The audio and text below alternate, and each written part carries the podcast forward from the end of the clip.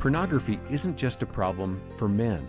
A troubling statistic shows a growing number of women are struggling with porn, and this is a sensitive topic, uh, but our ministry wants to be a place for you or someone you know uh, to find help in healing and finding that road to recovery. I'm John Fuller, joined by my focus colleagues, Erin and Greg Smalley. And Erin, um, how often do, are, are, you seeing women struggling with pornography? Mm-hmm. I see this more frequently in my office and that it's either you know the wife and the husband or the wife or the husband but it's it's increasing it seems to be increasing that women are struggling with pornography as well a matter of fact the percentage of women who consume porn is increasing um, they said by the end of 2021 3.5 three and a half out of every 10 pornhub consumers are women which means it's about 35% are females, are wow. women. And, and so, Pornhub is a specific site uh, for porn, from what I understand. I've never mm-hmm, been there, but mm-hmm. that's a troubling stat. Yes, 35%. Why, why is that?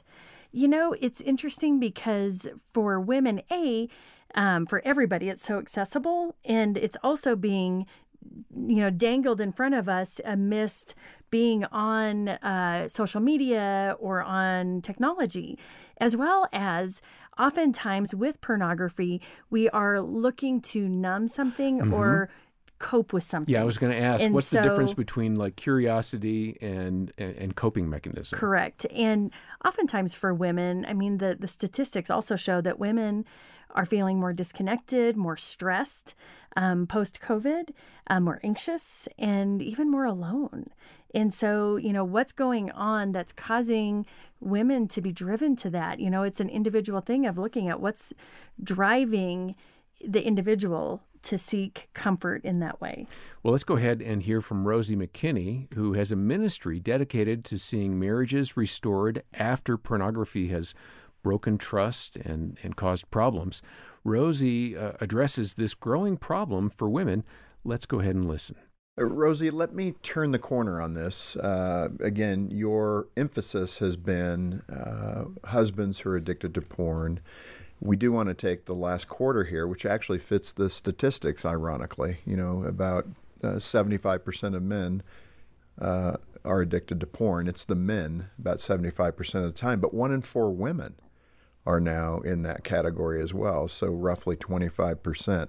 In that context, uh, it's just uh, it's not just women, but women and girls. Um, describe what is, why are they being lured into that with their brain chemistry, and what's happening for women and girls when it comes to pornography? Great question. So often people struggle to accept that women and girls are looking at pornography. They're like, why? Why would they want to do that? That's horrific. Look what's happening to the women.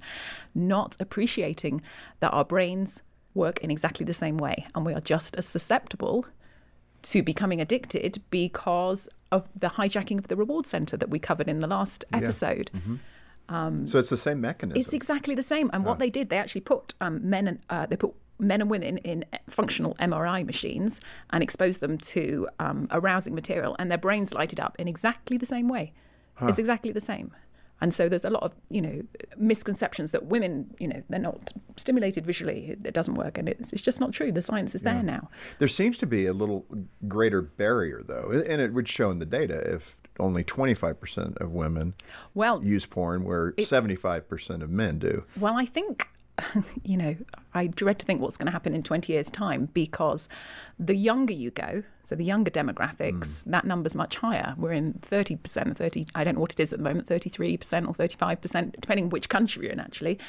That is growing. Yeah. So I do feel that we have a diminishing window of opportunity to actually reach people because, uh, you know, majority of guys are doing it, our young women are doing it. Um, our children are just drowning in this stuff. Right. There's like there's like a group of women who are didn't grow up with this, that haven't had their brains addicted to this, who are able to stand up and fight, and yeah. that's who I'm speaking to. Yeah. So the the caution you're giving there is that in a couple of decades we could see the number being at parity with men. Why not? For women, uh, you have a story about bringing a, a, a former porn addict to your church yeah. to speak, and something happened that was very dramatic there. What happened? This is um, Lily, who is in the book, and she, how old was she? I think she was like 20 at the time when she gave her testimony. So she stood up and shared how, although she was an A student, came from a, a you know a good, loving family. She was on the ballet team, the swim team, um, you know, perfect little girl. She got hopelessly addicted, age 10, to pornography. So she shared this and shared how it made her feel and how she was so scared to come forward and no one would understand. And I also have her mother's testimony in the book about how they knew something was wrong but had no comprehension that Right. this could be the issue. So they never asked the question.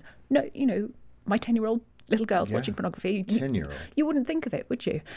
And she was sitting in the audience listening to this. She was at the church. Well, so this is um, so Lily stood up and gave her testimony, but we had uh, in the audience there was a ten-year-old girl Yeah. sitting there, and her mum rang me up the day afterwards and said, well, as we were driving home, my daughter burst into tears and confessed that this was her struggle. Wow, what a very honest little girl. Yeah, and such freedom. And we've had, you know, Yeah. kids who- who've given, who've stood up, you know, age 14 and given their testimonies, who got hooked at age six. Oh yeah, yeah. Um, and I, I think we underestimate the the potential and the power of empowering our young people by giving them the truth. Because those who have been through this have, have seen the damage that it's caused them and are now on the other side. They want to go and test, you know, give their testimonies to other kids and rescue them. Sure. You know, let's empower the people that we have.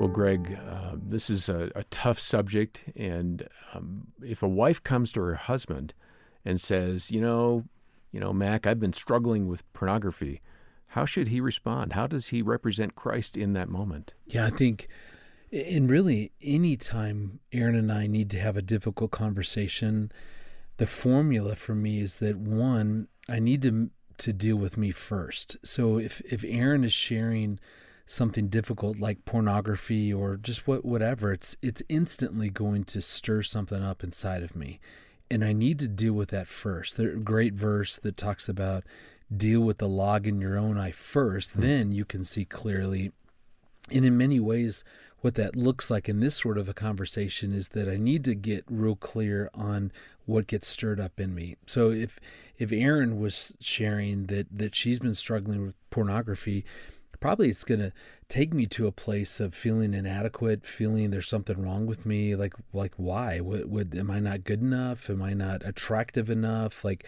it would throw me in that way. I would instantly try to personalize it she's sharing a struggle in her life. I'm taking it personally, like somehow it's my fault. I've done something wrong. I haven't measured up. You know, something, uh, something's going on. So whether that's a, I- I'm feeling failed or whatever, that's what I want to pay attention to first, because I want my heart open. If I'm really going to hear and, and listen, seeking to understand Erin, I, I've got to get clear on what's shutting me down. Mm-hmm. And typically it's that I'm personalizing a lot of this. And so so it's okay in that moment if Erin is sharing that, I may need to say, you know what, Erin, I really want to hear you. Thank you for sharing this, but it I- just I need a moment. And and it's okay for me to take a moment, take a a lap around the the house, but I'm what I'm trying to do is go to the Lord and say, God, please flood me with your truth, mm-hmm, Lord. Mm-hmm. Remind me who my wife is. Let, let me see her in this moment through your eyes. It, it, whatever I need to do to access God's wisdom, His power in my weakness, I can't do any of this. Mm-hmm. But but through Him, and so that's why I want to go to Him. And, and it's okay. I think the mistake that a lot of us make is we just try to power through these conversations. I'm stirred up, I'm shut down, and then nothing good is going to come from that. And so, again, I'm I'm I'm trying to protect our marriage, and so I don't want to, you know, I don't I don't want to go off and and say things to Erin. Will you, the, you know, call their names or Yeah, yeah. whatever. I, I want to protect that. That means that it's okay to take a break and maybe divide this into several conversations. So if you want to protect, don't power through, Right. but push mm-hmm. pause. Exactly. Ooh, how's that? I just made that So up good. based on what you were saying. If you want to protect, don't power through, just push pause. And listen, we've got so many resources here to help you kind of uh, manage circumstances like this, uh, swing by our website. There's a lot there. I'll point out our No Porn Marriage podcast. There's a link over there for that. It's an entire series with Greg and Erin talking about this topic in depth and with great candor. Uh, we also have the book by Rosie Makinney. It's called Fight for Love, and it's a tremendous resource to give a lot of practical advice on finding freedom from pornography. Uh, we have copies of that book here at the ministry, and we'll be happy to send one to you when you make a generous donation of any amount to Focus on the Family. We're listener supported. We rely on your generosity to uh, continue making podcasts and resources and tackling subjects like this. Donate today and get the book. The link is in the show notes. And on behalf of Greg and Erin, thanks for joining us today. Next time, Bob Lepine joins us to describe what true love is. Uh, for Greg and Erin and the entire team, I'm John Fuller, thanking you for listening to the Focus on the Family Marriage Podcast.